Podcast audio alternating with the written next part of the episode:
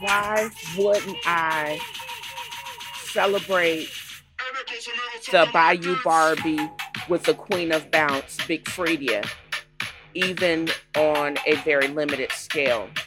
Why am I celebrating Angel Reese and Justin Squared, but in particular Justin Pearson?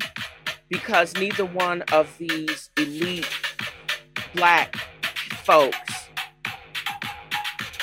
look like what you would expect excellence to look like.